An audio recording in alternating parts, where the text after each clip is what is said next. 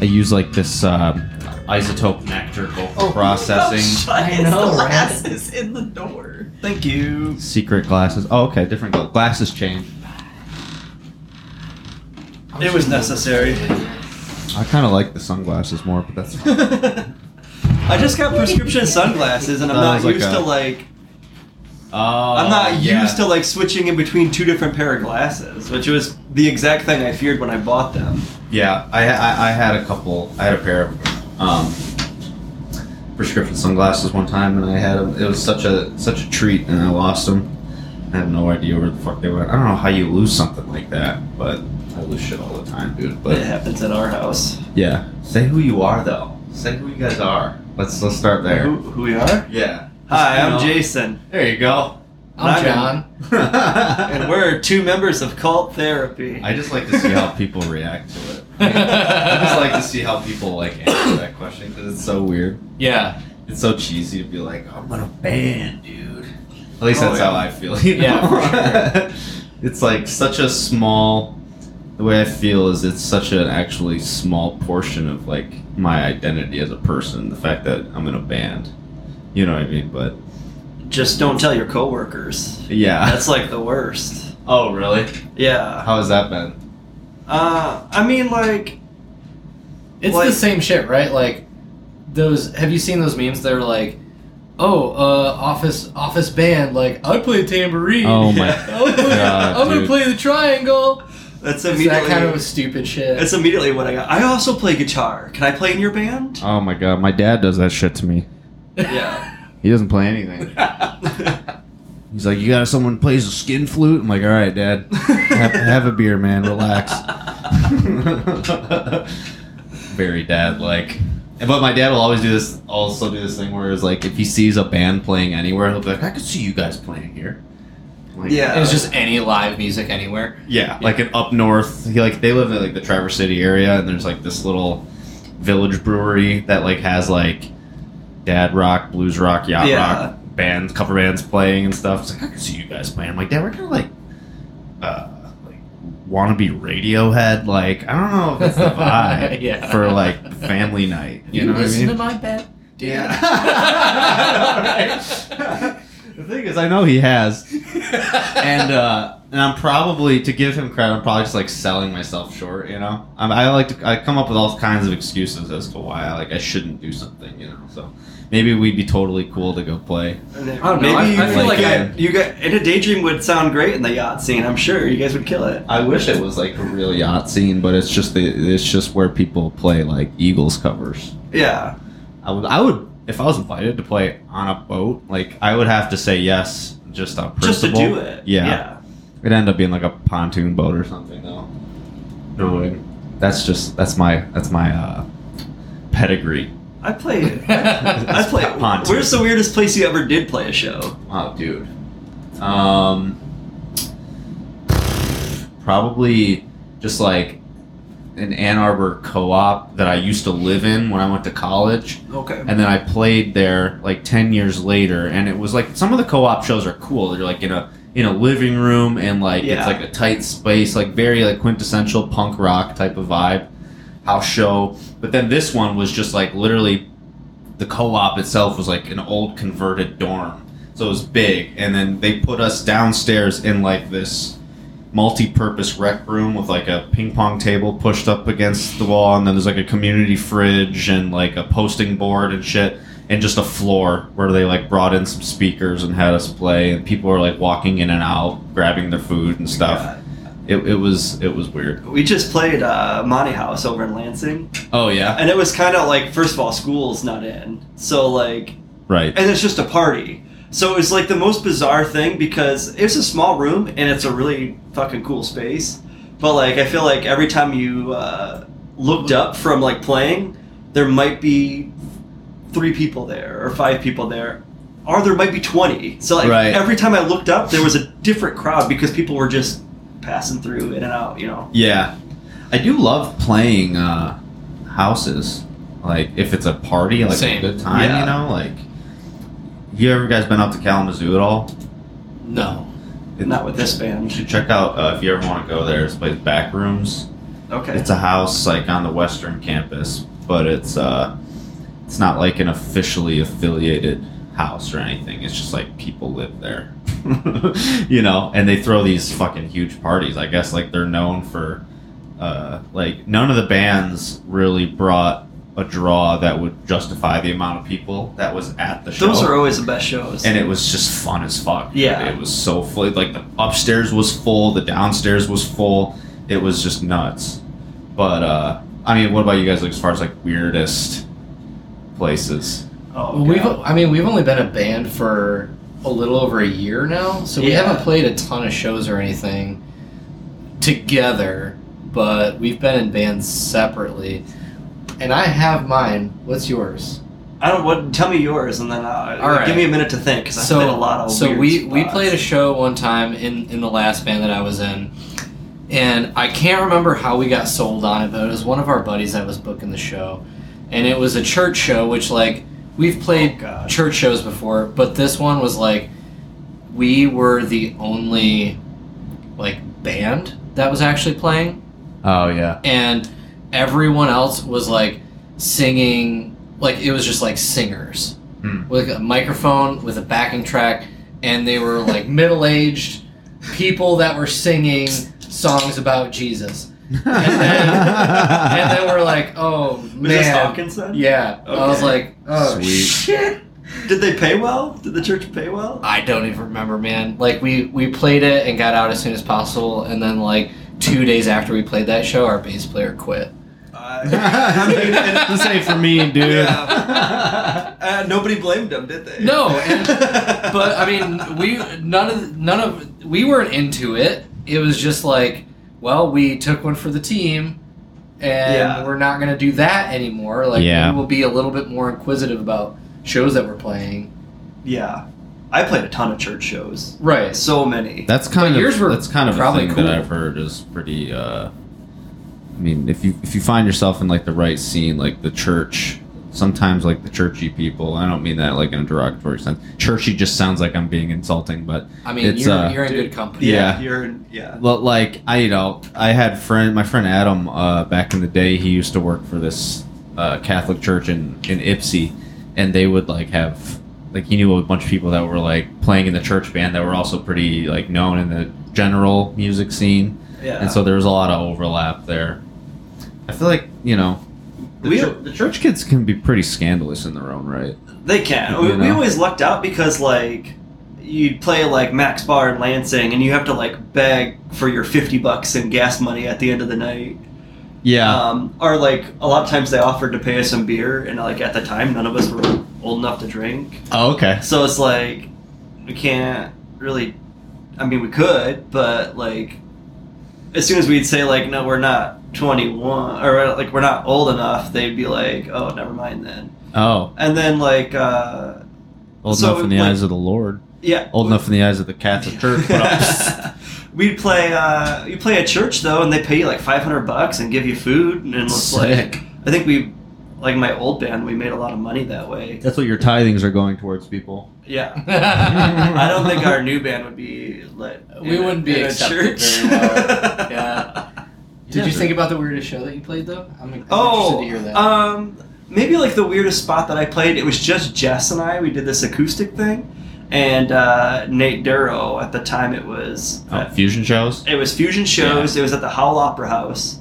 Yeah, And- he, he did a few things in Howell, dude. Yeah, and this was the first time. So Jess and I were the first to like play on the actual Howell Opera House stage in like over a hundred years or some shit like that. Oh, that's wild. So it was just the two of us, and it was like a it was like a guided tour. So he was bringing like tour groups up of people through, and when, when the people would walk through, we would just kind of play like half a song, and then they would exit, and then that's hilarious. that was it. But then like he's like, okay, well now I'm gonna put you on downstairs between the other bands because I don't want you to just like drive out here just to play this yeah, show for yeah, a weird yeah. tour, like a weird like tour of this old facility. Yeah, it seems thing. like really contrived to So- have you guys just do that. You But know what I mean? downstairs was Island View Drive and Oh, the yeah. Swellers. Dude, that's Oh yeah, And we were Nick playing this- Diener recorded our record. Oh, hell yeah. Yeah. Okay. Yeah, so um, There's there's there's like Genesee County connections. We'll get there later. for, oh, For for sure, sure, yeah. yeah. So like, uh, our our little acoustic like duo of guitar and cello did not fit well on that show.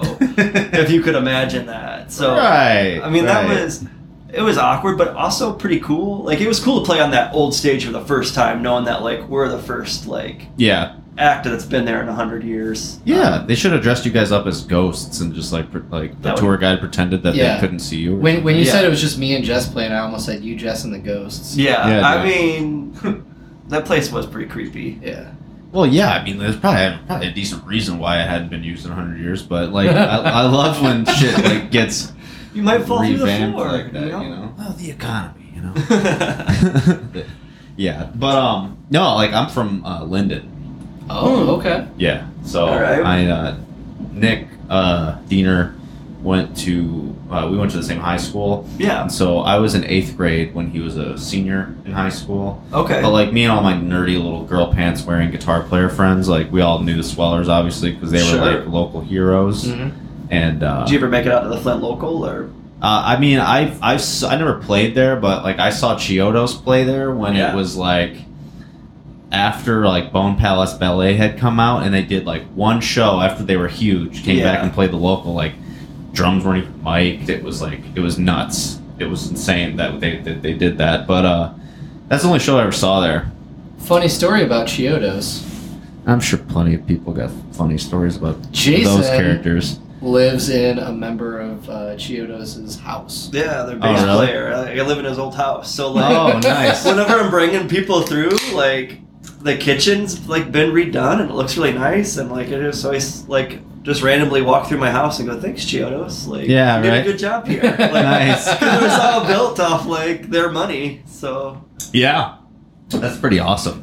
I Yeah. feel like I did pretty well for myself. Dude, Craig Owens is playing still. Like he's he's. I him- saw that. Him and Kurt Travis are at the Loving Touch on the third of Okay. July. I mean, I'm not going, sadly, but I mean, I love Kurt Travis. I have no idea what Craig Owens is doing musically these days. Yeah. I can't hate on it because I don't know what it is. I'm, I'm not going to say that I know for sure, but I got the impression he's doing Chiodos songs, but he's doing them with a piano. So oh, okay. he's like doing solo Chiodo songs and playing a piano. I mean, the I man think. has the voice of an angel. I mean, there's no real denying that. Like, I always thought his voice was better when it was like the really soft, like the moments where he got to just sing and it was like piano laden and things like that. It was like, oh my god, this is actually like really pretty. But you know, it's not what Chiodos does. Obviously, they fucking slayed, and then didn't like King come out of that? And like I heard there's a King's lot of still around. are they? Are they like King eight one zero now? That's what. Okay, and I feel like uh, I've heard a lot of people say that like their shows can get pretty wild, like pretty wily. Yeah. Dude, all I know is heard.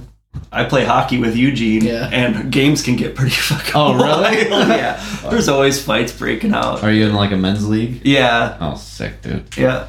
Yeah, I just I joined a men's league uh, just this past season for the the tr- Trash Pandas. Nice. yeah, we're, we were the worst team in the league, so the uh, the moniker was fitting, you know. That's great though. Yeah. I fucking was- love playing. It's good times, dude.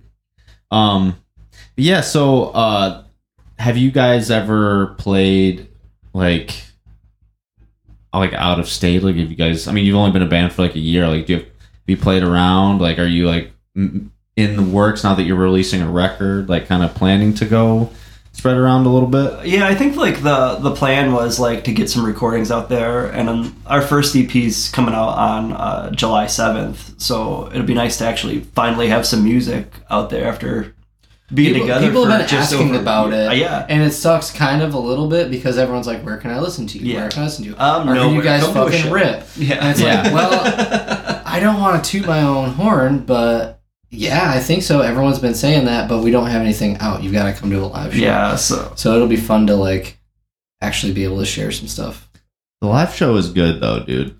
I Thank was you. sitting back.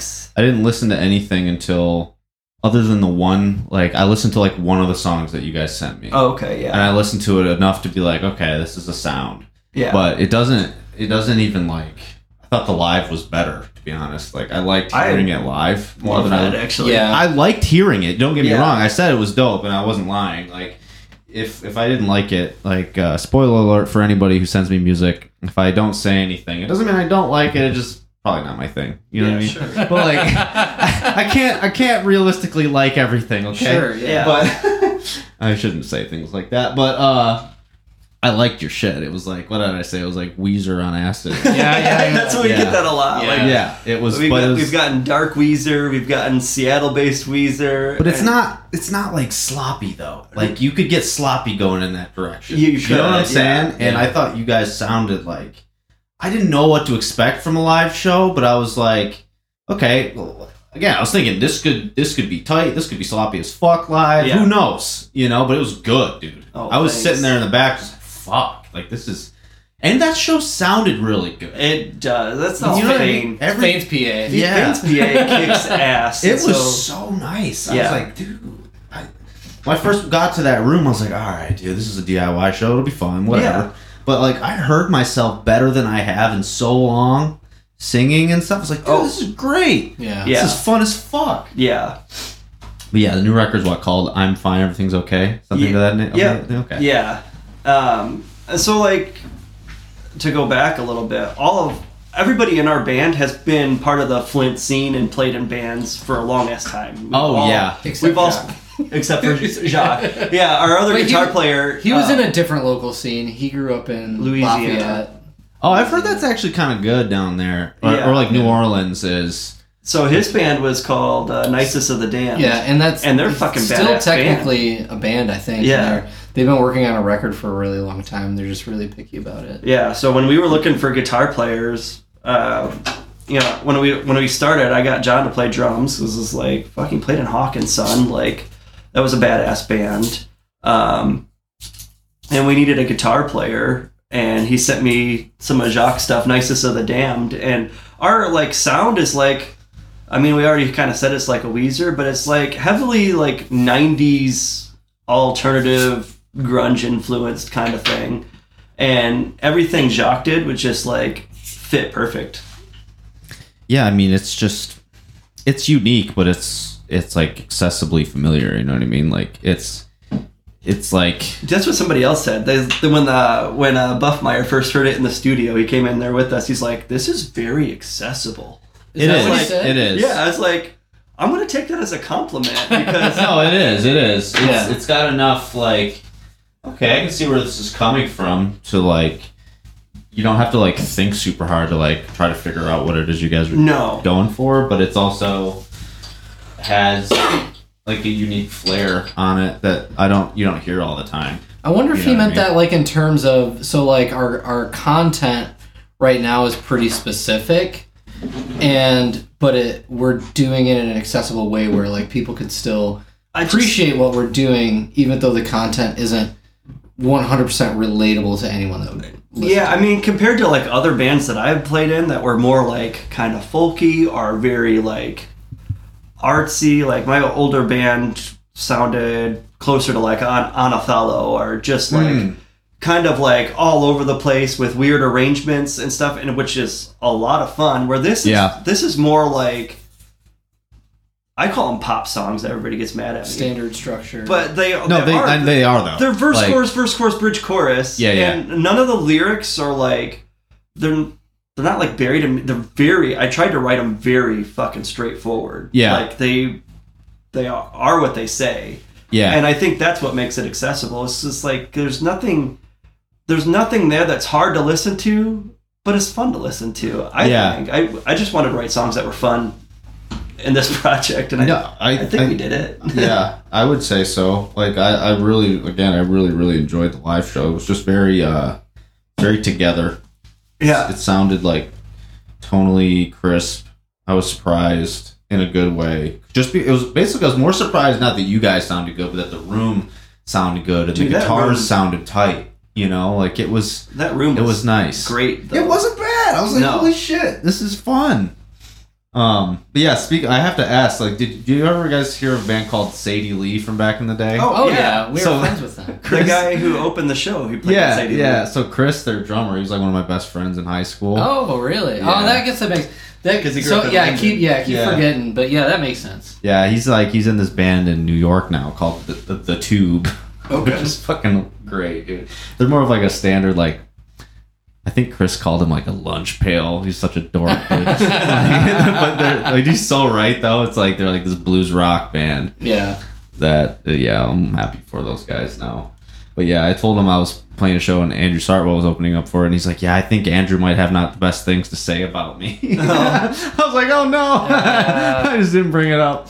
But you know, when you're in a band with someone for you know as many years as they were, like they knew each other, like dude, shit, shit'll happen. Yeah. Yeah, for sure. Shit'll happen. But I mean, uh, are you guys? I guess with the record being rolled out, like, are you guys like trying to push a particular theme with it, or like a vibe for it, or is there anything that you want people to kind of like perceive about it? Does that make sense? Yeah, I think there are elements that'll come out naturally. I don't know if people hear it on this like particular EP, but like I wrote the songs from a pretty dark place. Mm. Um, but like I had originally intended to do a full length. So I, I wrote eight songs and like that's what we performed live as eight songs and I, I wanted those all to be on the same thing but it like for a band that nobody's ever heard doing their first release like I, I didn't feel like it was probably necessary to push out a full length. I thought that might be a bit much. yeah. And so we split it into two EPs. And so Plus, I think we were just getting kind of anxious too, right? we wanted to release something. We wanted to get something like, out. Yeah, I know Because you, you work on something for so damn long and it's just you playing in your basement. Like, Yeah, um, and so like it's a little disjointed in that, but like I think people will really catch on to the anti-church vibe. like oh, like we're called like cult therapy and that's not just like because it sounded cool. It's literally because i grew up in a cult. Um, oh, and so a lot of the songs are about like my religious upbringing and um it's part like exposing like some theological doctrinal error error Yeah. but beyond that it's inserting my very personal private experiences in that like here's why it's wrong here's my lived experience telling you like why that teaching was fucked up yeah, and then on top of that, um, I should say I, I grew up in the in the church. My dad was pastor.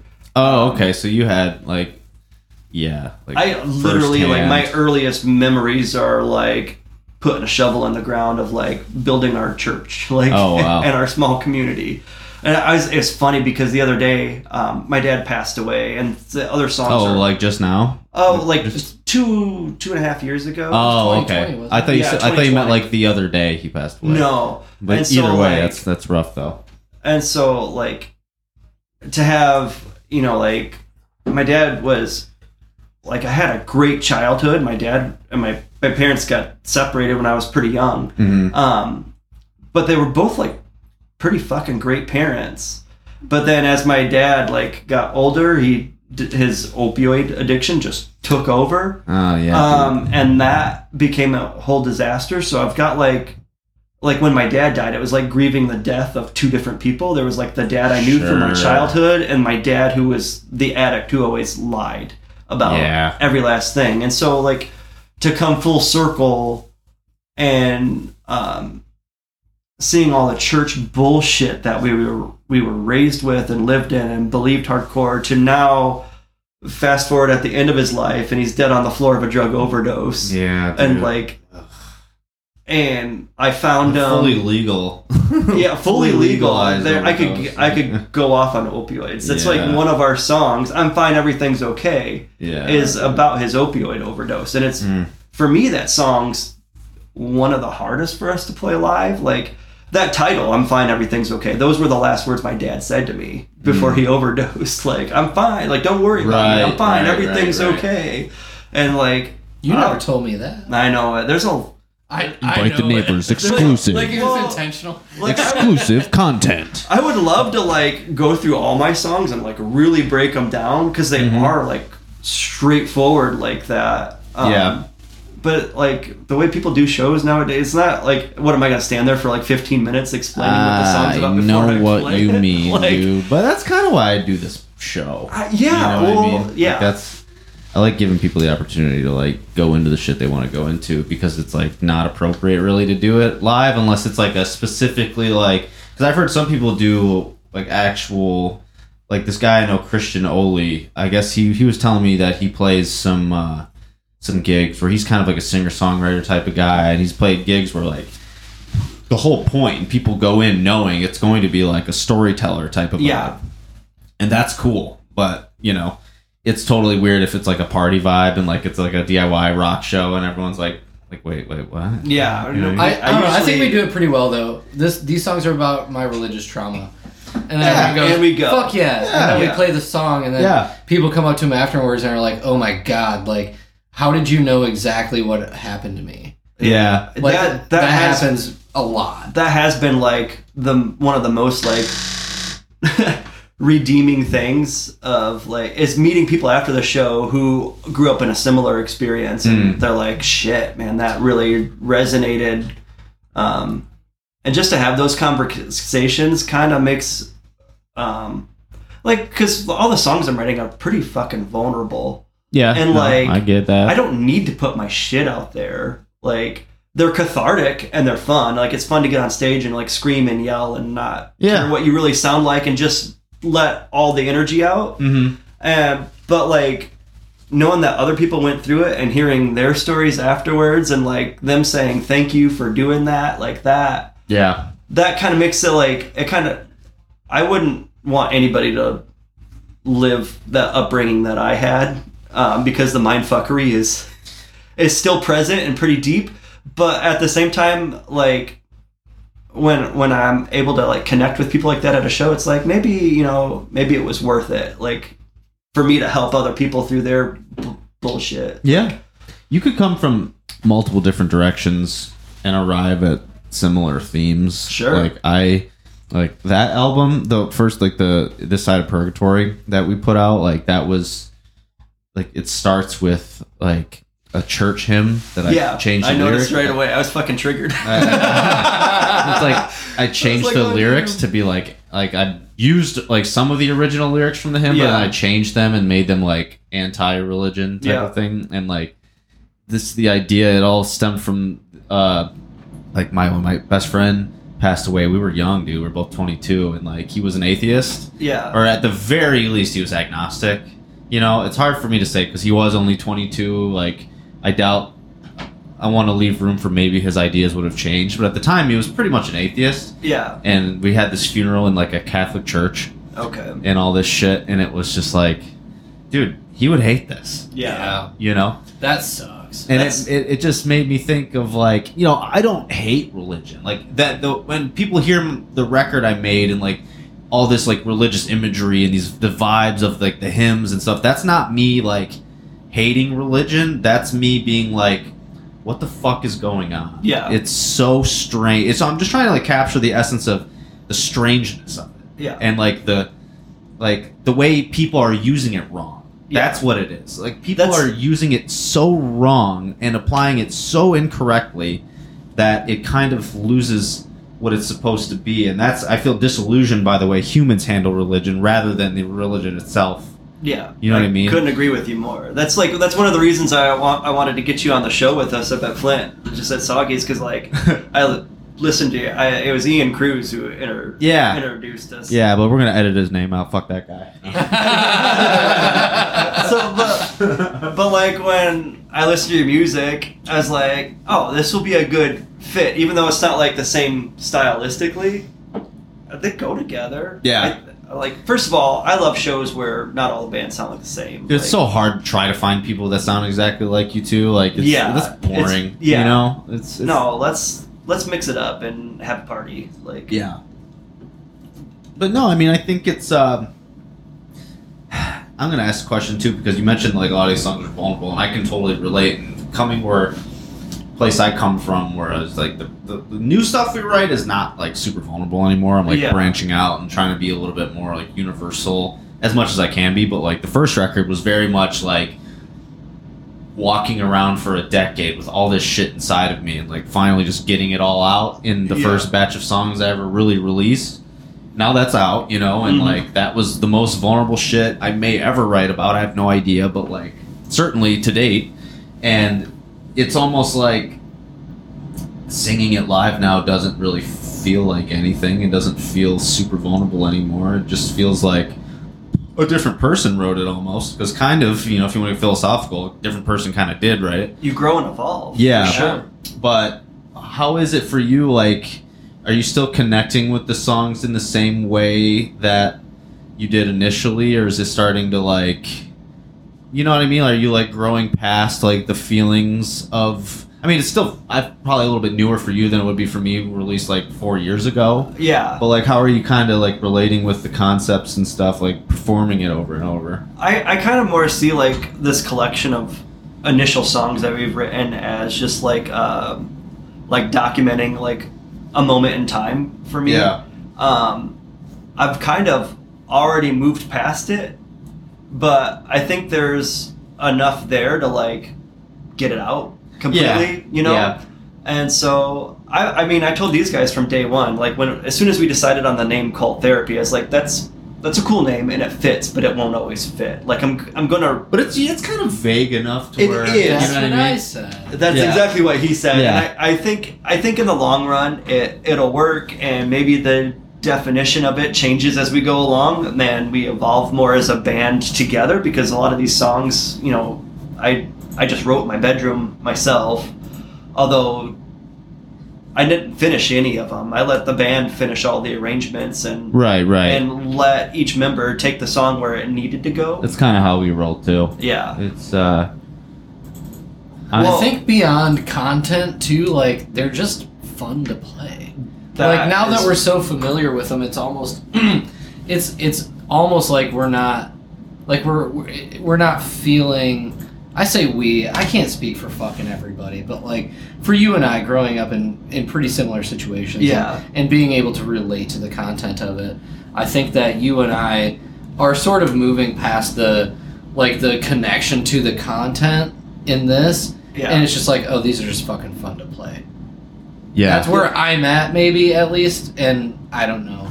Like we're smiling when we're playing, we're smiling at each other, but it's like some really dark shit. It We're is, talking yeah. about- So like, the energy of music can do that to you. It can like the actual the energy of the sounds can override the Yeah. emotionality of it. And I and I think that that's kind of at least where I'm at right now is like we've been playing him for a long enough, even though we haven't been playing like a shit ton of shows, but like we've been playing him for a long time, and and there's there's good content in it, but it's like okay, we've done it, and you know now we're just sort of feeling it evolves as like a different thing for, Right. for you. You know, I always wonder too, like how because like in your position, like you know the the initial ideas or content are like coming from your soul or whatever, and then like there's other people in the band that are Yeah. relating to it Yeah, in, right. Okay. in their own way, and that's what makes me trip out sometimes is to think about what my guitar player Jake, what's his experience playing these songs.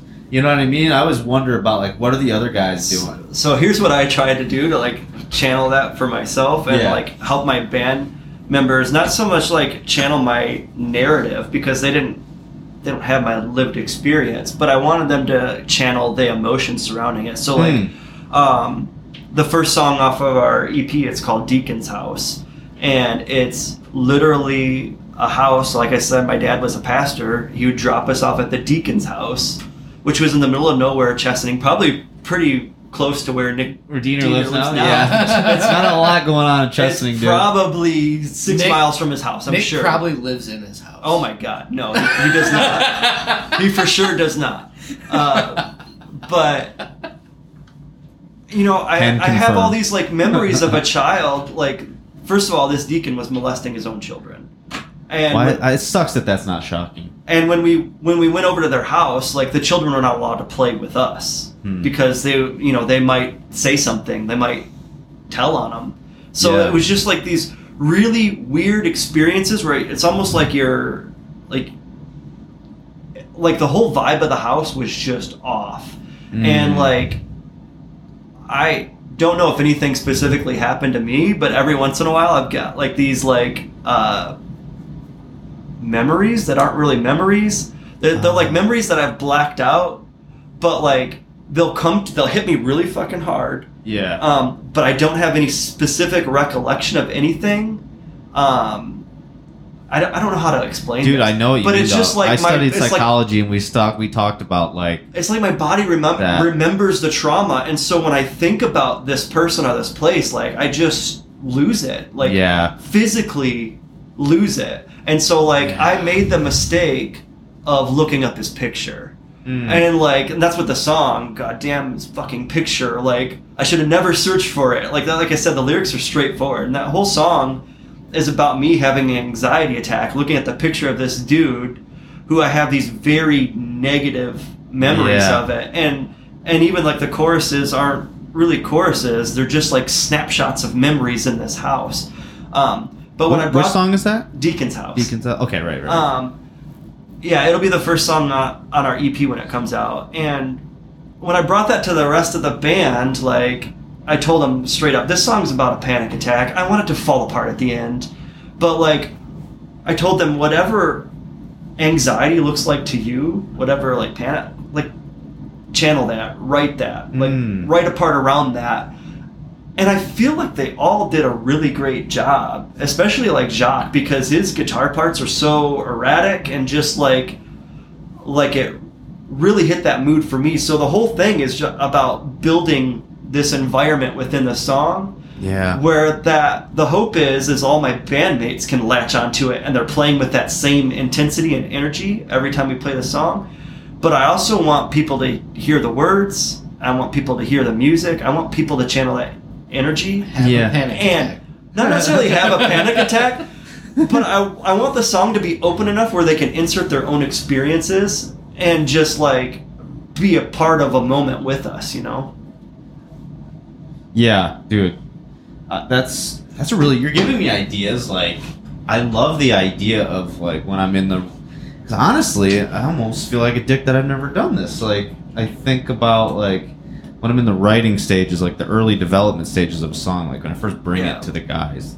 A lot of times, the problem is I don't know what it's even about yet. Yeah. You know, but I'm getting the idea of like when I once I do like giving the guys like notes like hey this is what i want you to think about you know because i give the shittiest notes sometimes i'm just like it's supposed to be like kind of like fun but like poppy but like not weird like not like super linear blah blah blah. Like i literally sound like an idiot. Like i sound like i have no idea how to make music. Yeah. And then I shouldn't be surprised when everyone's like confused and like your initial parts aren't lining up with what I imagined. But like if I had the concept first, and then I could be like, all right, yeah, approach it with this emotion. Think about what makes you feel this way, and when like channel that. Like that's really interesting. Yeah, um, uh, Marc Hudson, who recorded our album, he was really big into that, and he taught me that about music pretty early on. Marc Hudson, he did. Uh, well, he just finished the new Cursive record, Oh, sick. but Saves the Day, Taking Back Sunday. Um, he plays bass in Laura Jane Grace and the Devouring Mothers. Like, Hmm. um, he's just Is like, he a local guy? His From studio Fenton. is, is in No Fenton. shit. Yeah in his house in Fenton, and it's fucking a magical tree house. And he did It some is. Taking Back Sunday and shit.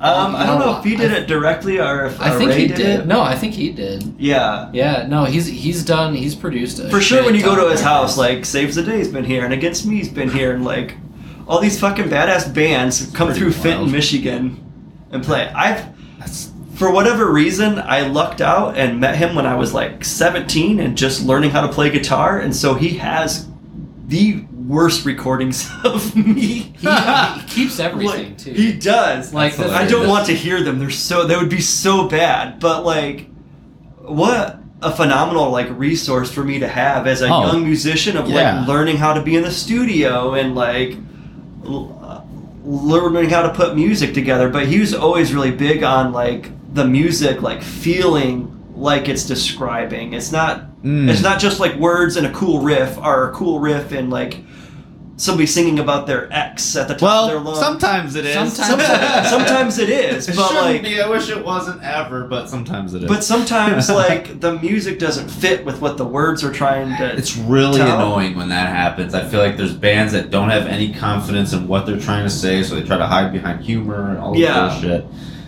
I'm not saying I've never done that in my life, but No, I'm just saying it's like, oh, that just makes me cringe. Yeah, I've, I've that. done the same thing over and over You again. know? It takes a long time to like really like channel that and It does, and that's where the cringe for me comes from. It's just like the embarrassment that I feel about what I've like done. You know? what I Yeah. mean? Like it's it's so much better when you get to a place where it's like, you know what? It's no one actually cares that much if I'm being vulnerable. No, It's probably a better I- product and it's a better experience for everyone if I'm just honest. I I feel like for myself, like if I am okay enough with sharing these songs with my direct bandmates, and they're supportive of it, then I'm probably okay to like throw it out there completely. Like to me, that that's the hardest. Like to, I, I've always thought the smaller the audience you play for, the more the more difficult the show is to play. Like Oh, it was always yeah. way more fun and way easier to play in front of a lot of people Yeah. versus playing just like a handful where they're very listening intently and that's like that's your bandmates like we're hearing a song for the first time it's like shit i'm about to open up a Yeah.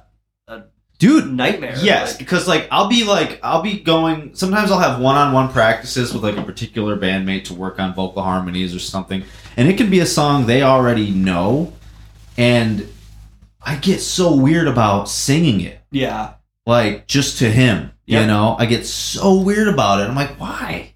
Yeah. Why am I so weird about It's this? the like, smallest audience. yeah, It's like, harder, it's too. So weird. I don't get that.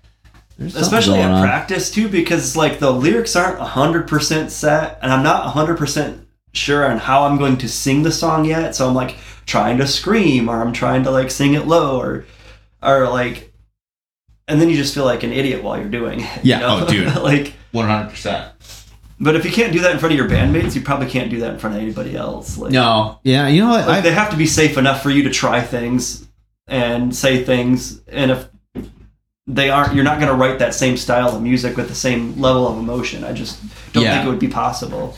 No, I think I think I ended up really lucking out with the group of guys that I actually have now Same. because it's like I've had practices where I've like been crying while I was playing because I was so just caught up in the emotion of what the song was for me. Yeah. and I just can't help it you know? I'm an emotional guy and it would just that would just happen. I would I wouldn't like stop the song but I would like suck at singing because I'm Yeah. like what if it's so corny sounding too? And I'm just like shaking and crying. I'm like oh this is so emo dude. I can't even handle it.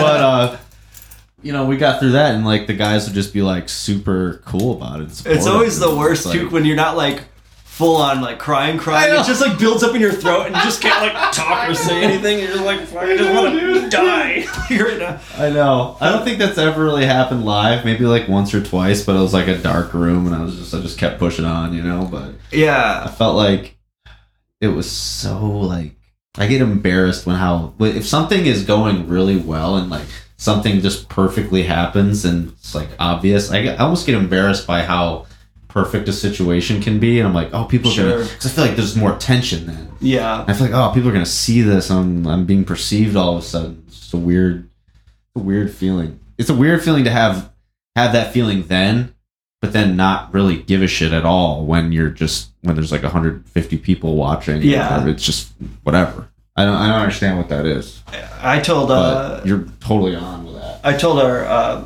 Marc, our studio engineer, I was like, when I when I showed up for the day to do vocals, I was like, dude, I got to pay you double today. He's like, what are you talking about? It's like, I got to pay you for the recording and for the therapy. Yeah, because you're about to hear some shit, and I'm Yeah. really sorry. Yeah, that was the weirdest thing when I uh, recorded with with uh, Nick was the vocal day. I was like, God damn it! And I just kept telling myself he doesn't care at all. He doesn't give a shit. Not in a bad way, but like he doesn't give a shit. He's really supportive. I- yeah, he is. He is. And it was just like, man, a lot of this shit is like really weird.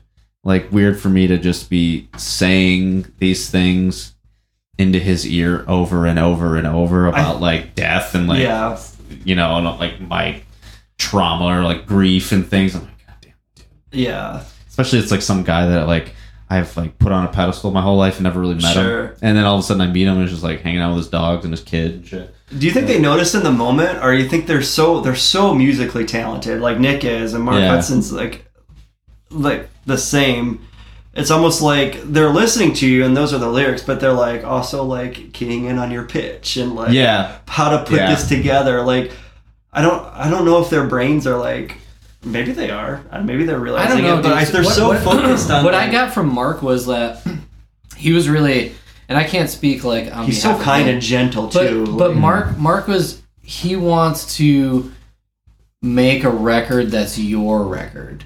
You know, like so he he he he would have these maybe ideas in his head, but would want any advice that he gave you would be something that promoted something that you were already doing. Sure Like it would be something that added to an effect that you already Yeah. yeah it wouldn't be like that melody sounds like shit, dude. You should probably write a different melody. Well, that's probably because you didn't need that. I think if he if if it needed that, maybe he. Would, I don't I don't know if he would. I think a good Ba- producer. based on what Jason's told me about the shit that he recorded a hundred years ago, like, and Marc still is like, it wasn't bad. yeah yeah, Like, still, he's just a really nice dude but I think he'd be honest with you. Even like, I mean, seeing how far you've come from that period of time in your life, like, Yeah. I, I feel like he'd be like, yeah, that was pretty shitty, dude. But I think that he he finds that appreciation, Yeah. right? Like, yeah. in in whatever that he's doing. and what he does is maybe it's different than what we do, and he's super talented. But I, I don't think that he would he would he would find a way to to appreciate whatever it was that that was going on. yeah I, I think, think- you're I think you're probably right That's kind of like a producer's job, like when they're doing it well, Mhm. is to not color everything in the hue that they want to see always. Sure, yeah. You know, it's it's to figure out what the artist is trying to do because that's what they're paying you for. They're trying to paying you to f- help them achieve their vision. yeah You know, I think when I've talked to producers, I think that it's kind of a generally understood thing that like the I don't want to say like the worst clients to work with, but like maybe the least amount of fun or the least rewarding is when people come in and they're not like super attached to their songs. They're just like, oh, well, we have these ideas, and they're relying on the producer maybe a little bit too much to turn it into something. yeah And I just kind of think that's a little lame. Like, I think maybe you're not ready for the studio at that point, you know? And I think it'd be more fun as a producer. And, like, I like the idea of working with bands and kind of like doing a producer role. I'm like a producer, quote unquote, on our own, on my music. But I like the idea of, like, someone who's passionate about what they're doing and maybe Yeah. needs a little bit of extra push to get it to where they want it to be, but they know what they want yeah you know, when someone just kind of doesn't know what they want yet, they don't know what the songs are. It's like I think you're not ready for the studio. I think that's the great thing about Marc too is he's he's done it for so long. He's got so much experience in all these different like fields that he just kind of knows what to suggest and what to bring to the table to help you craft like Yeah, your project. I know there's there was one song he he was getting so excited about it because he's like, "Oh man, this part's like foreshadowing what's building up at the end of this and we can make Yeah. this big." He's like, "I want to throw some theremin in there." It's like, theremin. some theremin.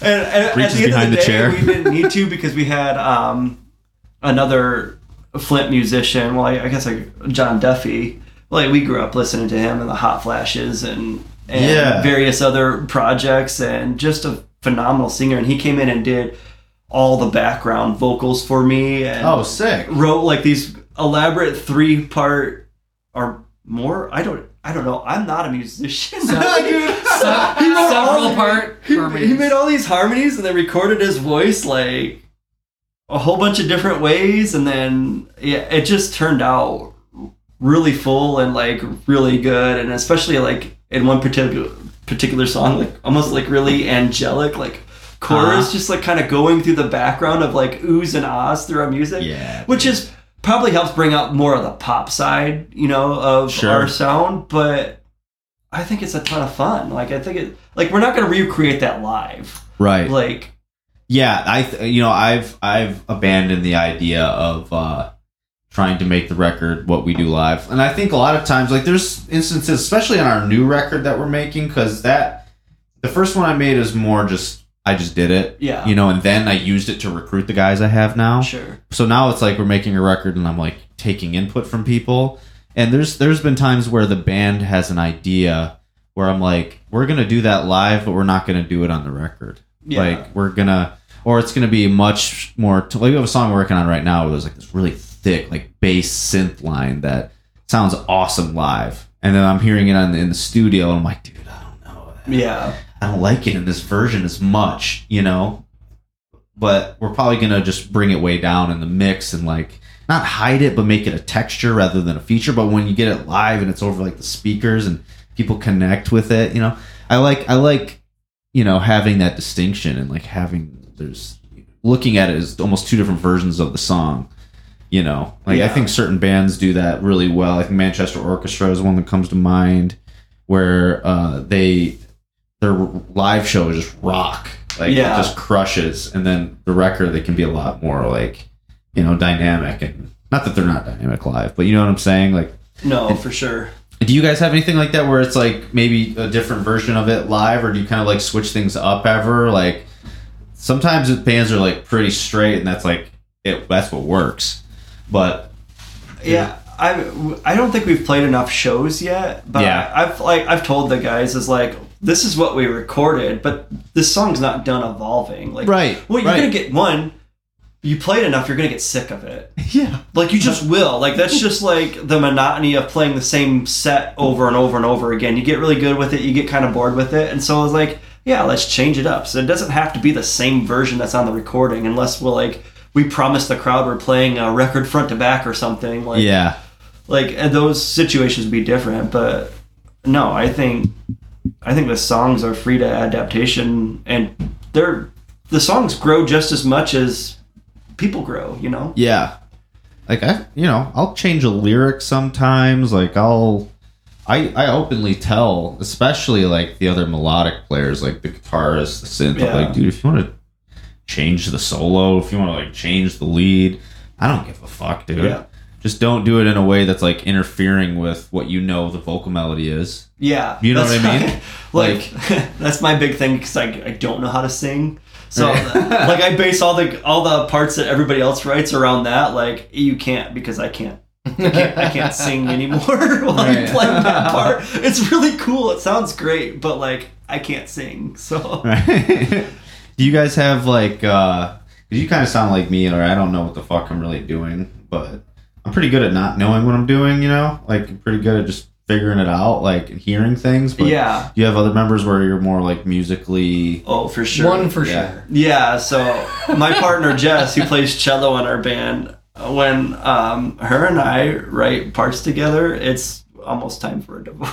I've been in the room when it's happened. it's It's hard it's to see because mom and dad fight. Oh, no. Like that. she knows her shit and I know nothing. And the first thing she asks is what key is it in, and I don't have a fucking clue what key I'm And playing she gets in. really Yeah, Like, like, why do you keep asking You me keep that? you ask me, but you know keys. Here's the five chords in the song. You've been Like- asking me that for 18 years.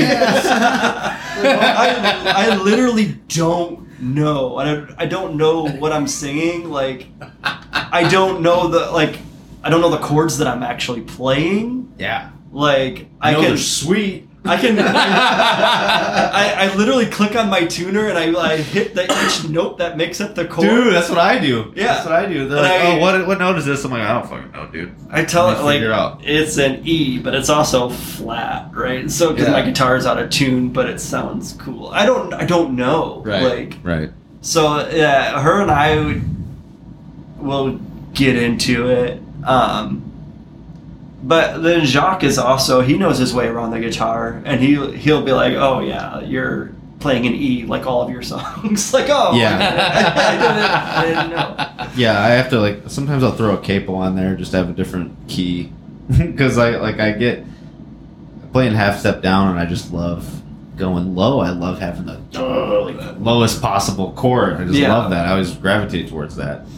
So I'll just put a capo on sometimes, and then I'll have the other guitar not have a capo or something. So It's can still get the funny. beef, Our you other know? gu- guitar player, because I just played standard. Like, Yeah. I don't like.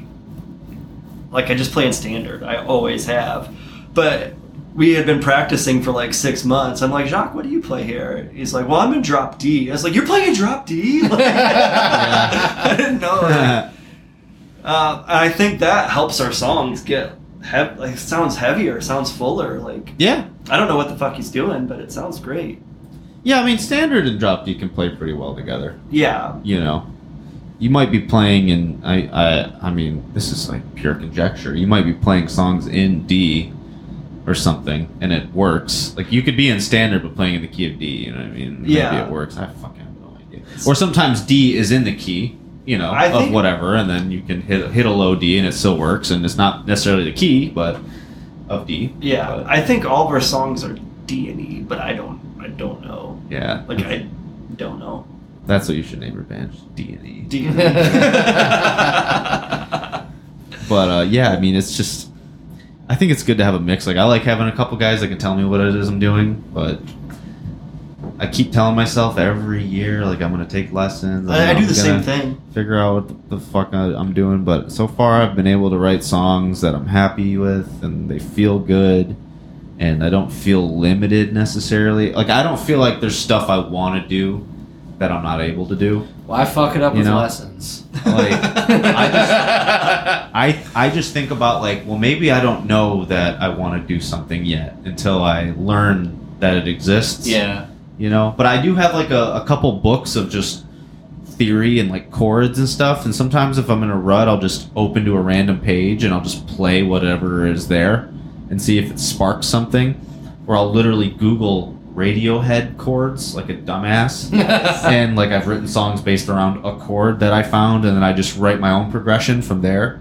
You know what I mean? So I'm not ripping off, but I'm like totally cheating the start. Not cheating, but you know what I'm saying. It's just like you can find inspiration from anywhere. You can Yeah. you can rip people without ripping them. You know what I mean? Uh, most of like what I play, like if I'm just gonna sit and play my guitar, which I probably do for 15 minutes to a half hour a day, but I don't ever really play the same thing. Mm. Like it's just randomness, and most of it's just like finger picking, almost bluegrass, folky kind of stuff. Because Yeah. I've done a lot of that, um, and that's just like, especially with acoustic guitar, that's just what comes out.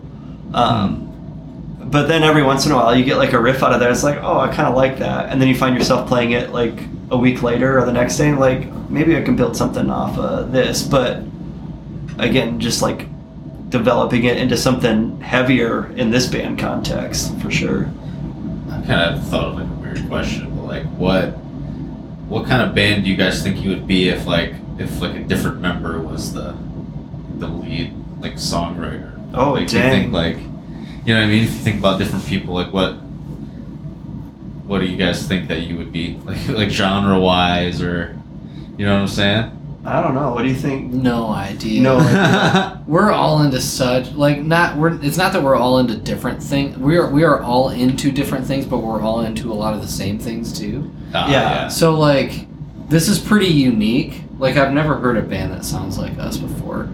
And I think that's really cool. But like I don't know. I, I think you also sort of write to the group that you have. Cause like Jason asked me to play. I listened to the to the songs that he had demoed and I was like, Okay, yeah, like I can do this. And then we're like, should we should we ask Nick? Because like Nick's Nick's already in a bunch of bands and he's super good, and we're like, man, I don't know Nick's if he'll our have bass player. Oh, okay. But I think like I think if if anyone in the band were different, it might come out a little bit different. I, right? I, I Like, can say this for sure. If, if we didn't have Nick playing bass, uh, we would not be as heavy as we are. Like he, Okay. he really drives it over the top as far as like being just like a naturally heavier band. and Yeah. I If I he was the front man, I have no idea what he would play because, because we all play like radically different styles of, of music. Like do you think anyone would have compared us to Weezer if Jacques hadn't played lead guitar? I don't know, prob- Probably probably not. not. Yeah. like so like the, when we first started the project i was really into like the toadies really into cursive Hmm. um, really into a lot of like 90s stuff and that's like it's all jacques wheelhouse of Yeah. these like he's like finally i get to use all the 90s riffs i'm good at Yeah, like, yeah. Like i'm glad it worked i'm glad you get to use that like Yeah, it, it feels like a mix of that, but with also like influences from like early 2000s stuff. It like definitely some- has that. Like when I like- and I listen to a lot of new shit too. I listen to like I love Pup and Joyce Oh, okay. Manor and like uh, I love Greet Death and Yeah, yeah. Um, I'm always like looking for new music and that's mostly what I listen to. But we don't sound like any of that. No, you definitely don't. Um, But if you took like a bunch of like '90s music, we don't sound exactly like that either. We're probably somewhere in between. I don't know. when I was listening to you guys live, I was sitting there thinking like, you know, this doesn't sound like this doesn't sound at all really like Senses Fail, but I bet you that these guys know who Senses Fail is. You I know do, what I mean? yeah. Like I bet you these guys know who like Silverstein and like that type of vibe, like that shit from back in the day. Like I bet you these guys know that stuff. Yeah. But it's not readily apparent. But something about just the guitar. I th- I was kept thinking of Senses Fail, like the their second like uh, Still Searching album. I just kept thinking of like the guitar tones that they use. Like it, like it's you your tones felt way more similar to that than like actual like Weezer guitar Yeah. tones. Yeah. But like the structure and like the something about it also gave me like those '90s like you know like grunge pop almost whatever you want to call Weezer. You know what I mean? Yeah. I was thinking like when I before I started the project, like I was just okay. So here's what like I played in a worship band for oh, oh about four years, and it was a miserable experience. I mean, there were elements of it that I loved. Like we had in-ear monitors, we Right. had backline. Like the sound in your ears was like being in the studio every time. Like um, you played to a click track, so I, I mean, I just got really good at Wow. Oh, a beer Wow. delivery. It's Thank been. you. Look I've at texted that. fucking 45 minutes ago. Two more beers, please. How high are you guys on the porch right now? Jeez, thank you anyway. um, I forgot what I was talking You're about. talking about in-ear monitors, Oh yeah, big um, ballin' at the church. So like, when I started this band, I was like, I literally want to never play any of that again. I don't want to touch a dotted eighth delay ever again. I don't want a dotted eighth delay anywhere near my music. I don't want a bunch of reverb. like, Right. and like, uh, so some of the Just songs. I want that reverb. Can you set it to touch Jesus' face? we, yeah, we need to move the Holy Spirit here. We need another baptism. We I need want to touch the forward. clouds, Daddy. Yeah. That's so Um, fucking. So like a lot of the chords that I play are like rip-offs of like some of the worship chords that I use, but uh, like I just kind of thought like how fun would it be to play like these chords in like a non-worship song? So Yeah. An it's anti-worship song. it's petty as fuck. uh, but like this, those like little details just make make me smile while I'm playing the song. Like yeah. I mean, dude, that's how you know I'm that, low key like- pissing so many people off right Yeah. now. Eh, and only those who like grew up in that environment and are still in it would would know that like oh he's I don't think they would, dude. I don't. I don't. think they It's did. hard to say. I don't know I really don't think. It's hard so. to say because dude. With you know, that ram's head on there, they don't like. they're not gonna get that. probably not They don't. I don't know. Hold on. a second. left off I don't remember what we were talking about. We just took a piss break. that Together. works for me yeah t- all together we crossed the streams Yeah, dude. total A little reversal. sword fighting in there. This is late enough in the episode where I can say shit like sword fighting. You know. yeah we were talking about slapping peepees on our way here. Hell yeah! This is, the, this is the Adult Swim portion of the podcast. I just like I I'm fine with just talking about Everclear, dude. That's a that's a crazy story. Maybe maybe I don't know. You already told me though. I'm gonna keep it organic. I'm not gonna make you retell a story. no yeah that's fine I was But- just a huge fan that's all yeah, yeah. I got to meet him a bunch and I, I know a friend. Like I have a friend who they he follows this uh this like jam band Lotus. okay I've heard of him but He's like in the Lotus fam. Like they like he will follow him around on tour and like one time the one of the guitar players had like this like circle get together at a local library and my friend went in there and was just like hanging out and they were doing like weird hippie shit. And it sounds fun, but they're very much like their fan base is very much like the let's do drugs and vibe yeah at every show type of crowd. But I was just like, it's kind of cool that, you know, that, that would actually be really flattering and awesome if like you had actual fans following you around on tour. I would, Yeah. I would feel really strange about it, but I think it would be cool at the end of the day. I mean, Yeah. speaking Oh, of yeah. like cult therapy, I mean that's kind of like. Well, your own little mini cult that you didn't mean to, you didn't Yeah. mean to create, you know And I, yeah, I guess not. That's funny. it's it's weird to think about like I don't know. when when you're on stage, I feel like because if I just think about how I always grew up looking at the people that were on stage, I felt like I had like a disproportionate amount of like a s- like regard for them. Oh, know? for Yeah. sure, yeah. you know what I'm saying? Especially like growing up like we did, going to the local. Like it was kids that were. I mean, when did you start going to the local? How old were you? Um, I was 15. Yeah. So it would have been. and the kids that yeah. were playing were like eighteen to twenty-two, Yeah. maybe. yeah, And those like they were people the were, upperclassmen. and they were like, at your high "Holy shit! Like Yeah. this is fucking rad." Right, And Like I those thought were that our same heroes. thing. right, dude. Like And our think, hero- yeah. thinking about it now is like we're what if we saw those bands, those same bands, at the same age that they played, but now we're like in our thirties, and like yeah, they they'd still be really good, but like they might be looking up to us. Yeah, that's weird. like I played a show where there was like I have confirmed at least two fans that are like 18, 19. And like there's this couple, like a guy and a girl who came to one of our shows and we're like, "Yeah, we're like big fans and stuff." What? It's like why? but it's just it's so crazy to think about like the, exactly what you're saying like you know you you go to these shows and you're younger and it's these people are like heroic like holy Yeah. fuck they're doing it dude Yeah. and then you realize Yeah. all you really got to do to like do it is like email a venue or something Yeah. try to scrape some people together to come watch and then it's like all of a sudden you got a gig you know Yeah.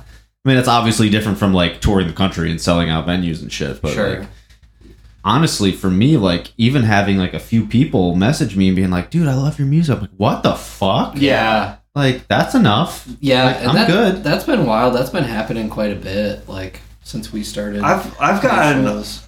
like Oh. even doing this, like the, like who would have ever thought? I don't You know, we're doing a podcast it's fun. in a daydream. I uh yeah, I've gotten like a lot of compliments from different people who I really looked up to. So like I kind of Yeah. feel like, oh, I've I've done everything I wanted to do in this band and Yeah. everything from here on out is just fun. All right, Like, boys, let's wrap it up. Yeah, yeah. I don't want to I don't want to wrap it up per se, but it's just like but it'd be funny, if, like you're just like, wow, I've I've done everything I wanted with this band. Do you feel like your expectations and like your goals have changed from maybe because I'm just speaking for myself here, like, and then you can do the same. But I I feel like when I was like 16, basically from the ages of like 16 to 26, I thought like I have a legitimate chance of making it. yeah. And not that anyone doesn't. Like I feel like at any given time you can get lucky and blow up, but like you could. that's not in my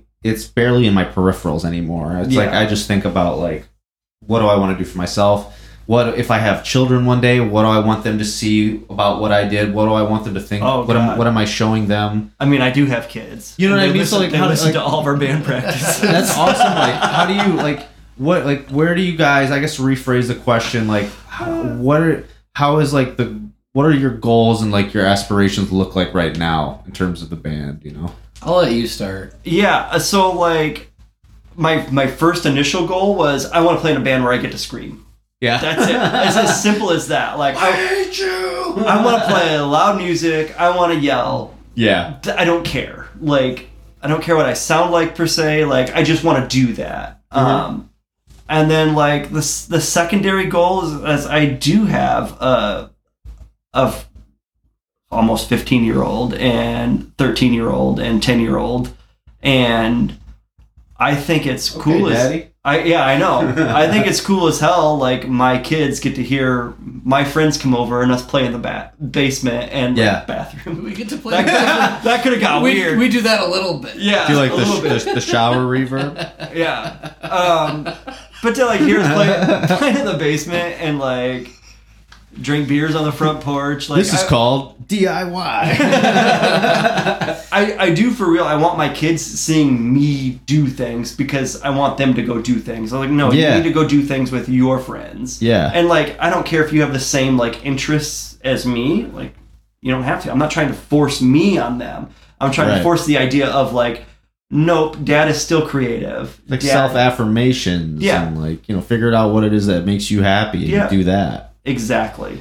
Yeah. For for me, I feel like I'm past the point of like any real recognition, and I'm really just trying to have fun with my friends. Yeah. Yeah. Like we're we have a great time. We we book as many shows as we can. We make new friends, but Yeah. like we're none of us are in like the the mindset that we're gonna like blow up or anything. Yeah. So like my and it's not a goal. I don't. Yeah, think. like- we're just. Might be logistically nightmarish if you did. Yeah, I mean, we Oh, all got it fucking would be a jobs nightmare. and You shit, know what I mean? and, like kids. Like, yeah, we're like we're that's talking what about trying to do. touring next spring. Yeah, and by touring tour, I a mean week. five days. Yeah. Yeah, yeah, yeah. uh, That's what we like to do. Like oh, we're weekend doing warrior like shit's uh, the best. Yeah, we, we've done a couple of those, and we're doing like an East Coast in August. Like I'm fucking sounds awesome. ecstatic, and Oh, like, I would be too. there's man. probably gonna be like 15 people. at Who each cares? gig, you know what I doesn't mean? matter, but like dude. In so the much in the car with your boys, hitting, Yeah, hitting so, different cities, like, it's Yeah. fun, man. Here's the thing: seeing is the like, country a little bit. in Yeah. in my older band, not like the first band I was in, but like three or four bands in, like we had a thing going, and I feel like we were like on the cusp, and there was like yeah, you can get there. It's so hard to get past that. there was You so like. But here's the thing I remember the most about all of that journey. Like we played 500 shows in two and a half years. Oh god That's- damn, that's, quite a bit. a fuck ton of shows. And we did I didn't enjoy any of it because Mm. you're trying so hard. Yeah. You're not enjoying the moment. You're always looking ahead. You're always w- wondering like who's watching? Is this Uh, label coming? Like and you and like I looked back on that whole experience. I didn't have any fun. Like I didn't Yeah. enjoy any of it while it was sucks. happening. Like I can I can kind of talk about it and sell it like, oh, this is cool memory that I had. Like I played in a band and we It's really more about what it looks like on paper, though, than how it actually made you feel, though. yeah. You know? and it's like so with this it's like no i just want to go have fun like yeah. like what whatever that looks like, like yeah where i'm gonna play a co-op in lansing and Yeah. afterwards we're gonna climb into the attic That and take fun. a tour of the place because we just like want to have an experience and like Yeah. break away from reality for an afternoon Yeah.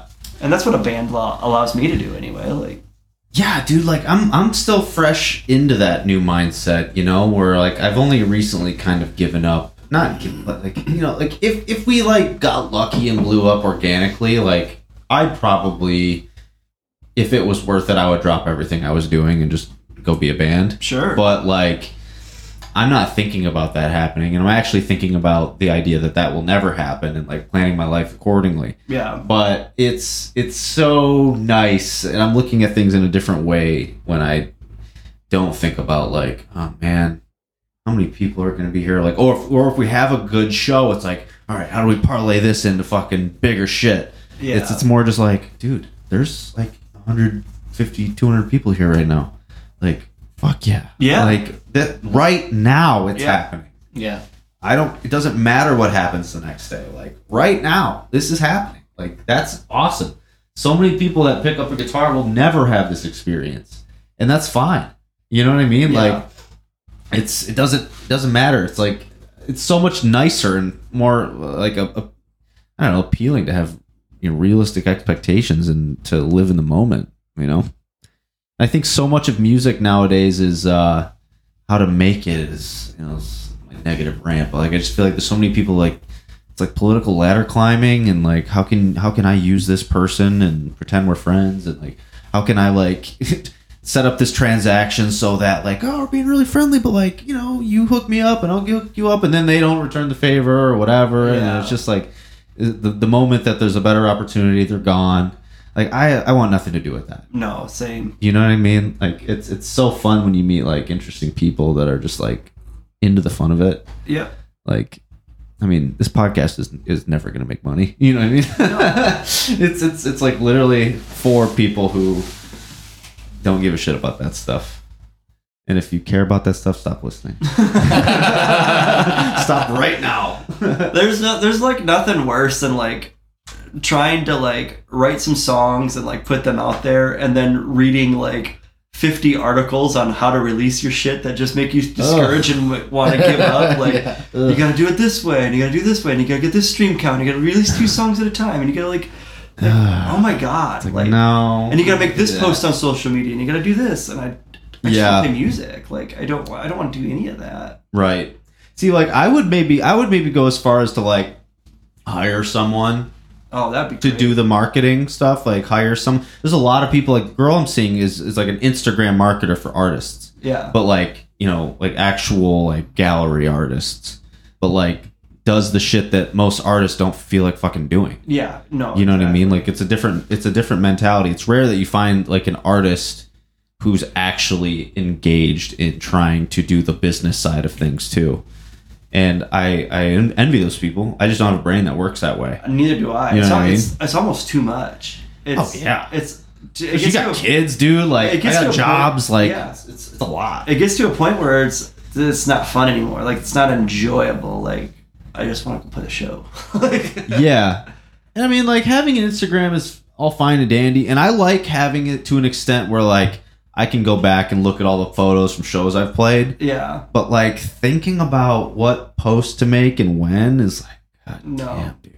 Yeah. Every time you play a show, you got to get all the photos together and be like, "Oh, we had so much fun here." It's like even if you did, it just I feel like it's taking away from it to be like, "Now I gotta go post about it." By the way, here we are next. I don't know. I'm I'm definitely being cynical right now, but like I'm so jaded by it, dude. I just want to do it when I feel like it. When I don't feel like it, fucking cares, Yeah. You know. But yeah, are your kids into music at all? Um.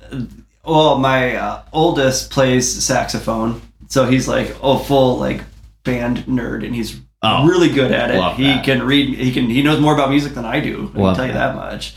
Um. And then my middle son is really into rap.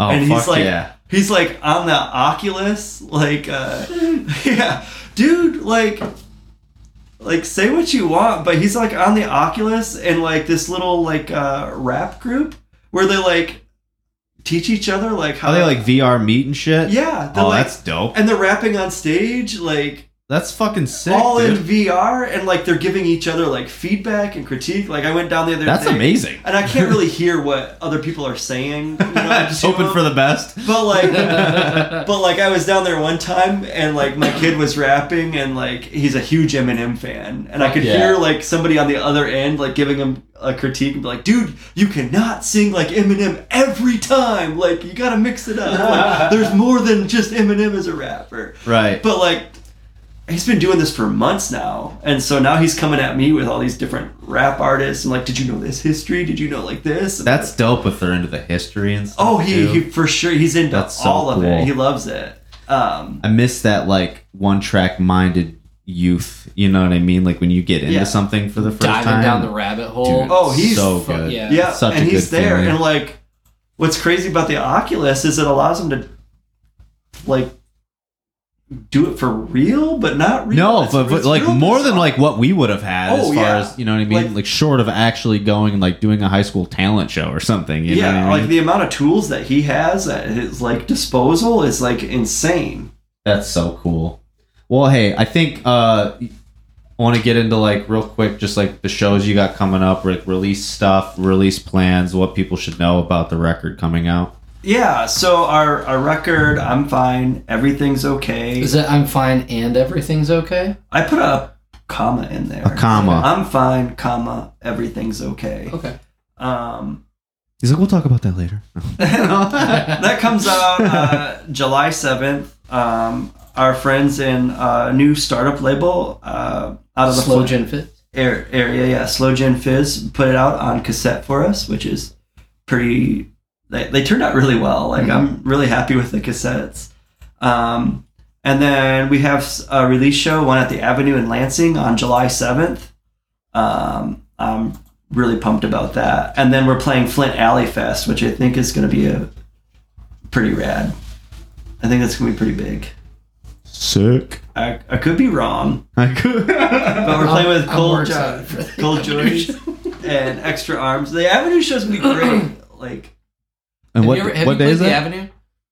That was the first Flint show I played. No, the No, Avenue's in Avenue Lansing. in Lansing. Oh, oh, oh, oh. Yeah, the, I got the alley and the avenue Okay, mixed up. yeah. No, I've played Mac's a couple times. Okay. And that was the only Lansing shit I've done. Um, try the get out to the Avenue's Avenue. right down the road. Yeah. Oh, yeah? It's, it's great. Fucking Yeah, and it's sick. been around forever, but it's changed names. Like I played in a sh- I played in bands there 20 years ago. Oh wow. it's like it's changed a lot, but yeah, it's sweet. The new Mac's is good. I mean, I liked it? Mac's before, but I've, I don't know if you've been to Mac's in like the last. I haven't. I have not. It's like- not since it changed hands. it's nice. Like it's it's it's still got a little bit of that like rock bar type of vibe, but like it's a lot like just objectively a lot nicer. Okay. And uh I mean, it's sound quality still good. Like I felt like the sound was good before, but the inside, the interior is just redone. It's nice. Yeah. It's not like super sterile, but a little bit Mm-hmm. you know. Um, but it's cool. It's worth checking out. Like Yeah. I was sad when they closed it down. I'm happy that like they're doing shows again. Like Yeah. they didn't completely try to they didn't completely try to alter the identity of the place, you know. Sure. They just like revamped it basically. Um And in the past, it was like complete dive bar. it was complete dive Yeah. bar. Now it's like they It it was hit and refinished it so that it can like com- that it can disintegrate again one day and be a dive bar again, maybe. but it's still just like a beer bar, you know what I mean? Yeah. But yeah, okay, cool. I mean, any uh people want to like find you on social media or wherever, like Bandcamp, you want to give them the um, tags and stuff? Instagram and Facebook. Everything's at uh, Cult Therapy Music. Um, Do we have a bandcamp yet? and we do have a Bandcamp. I'm working on uploading shit to it, but it'll be it'll all be ready by July 7th. By the time we go to release, I accidentally re- released our record the other day, and then I- Oopsies. I didn't. I How didn't- many listens did we get? Just me. That's, that's what you call. But I was like, oh shit, it's live. I didn't want to do that. call a whoopsie daisy. folks. yeah. All right, cool. Go check out Cult Therapy. Be good, people.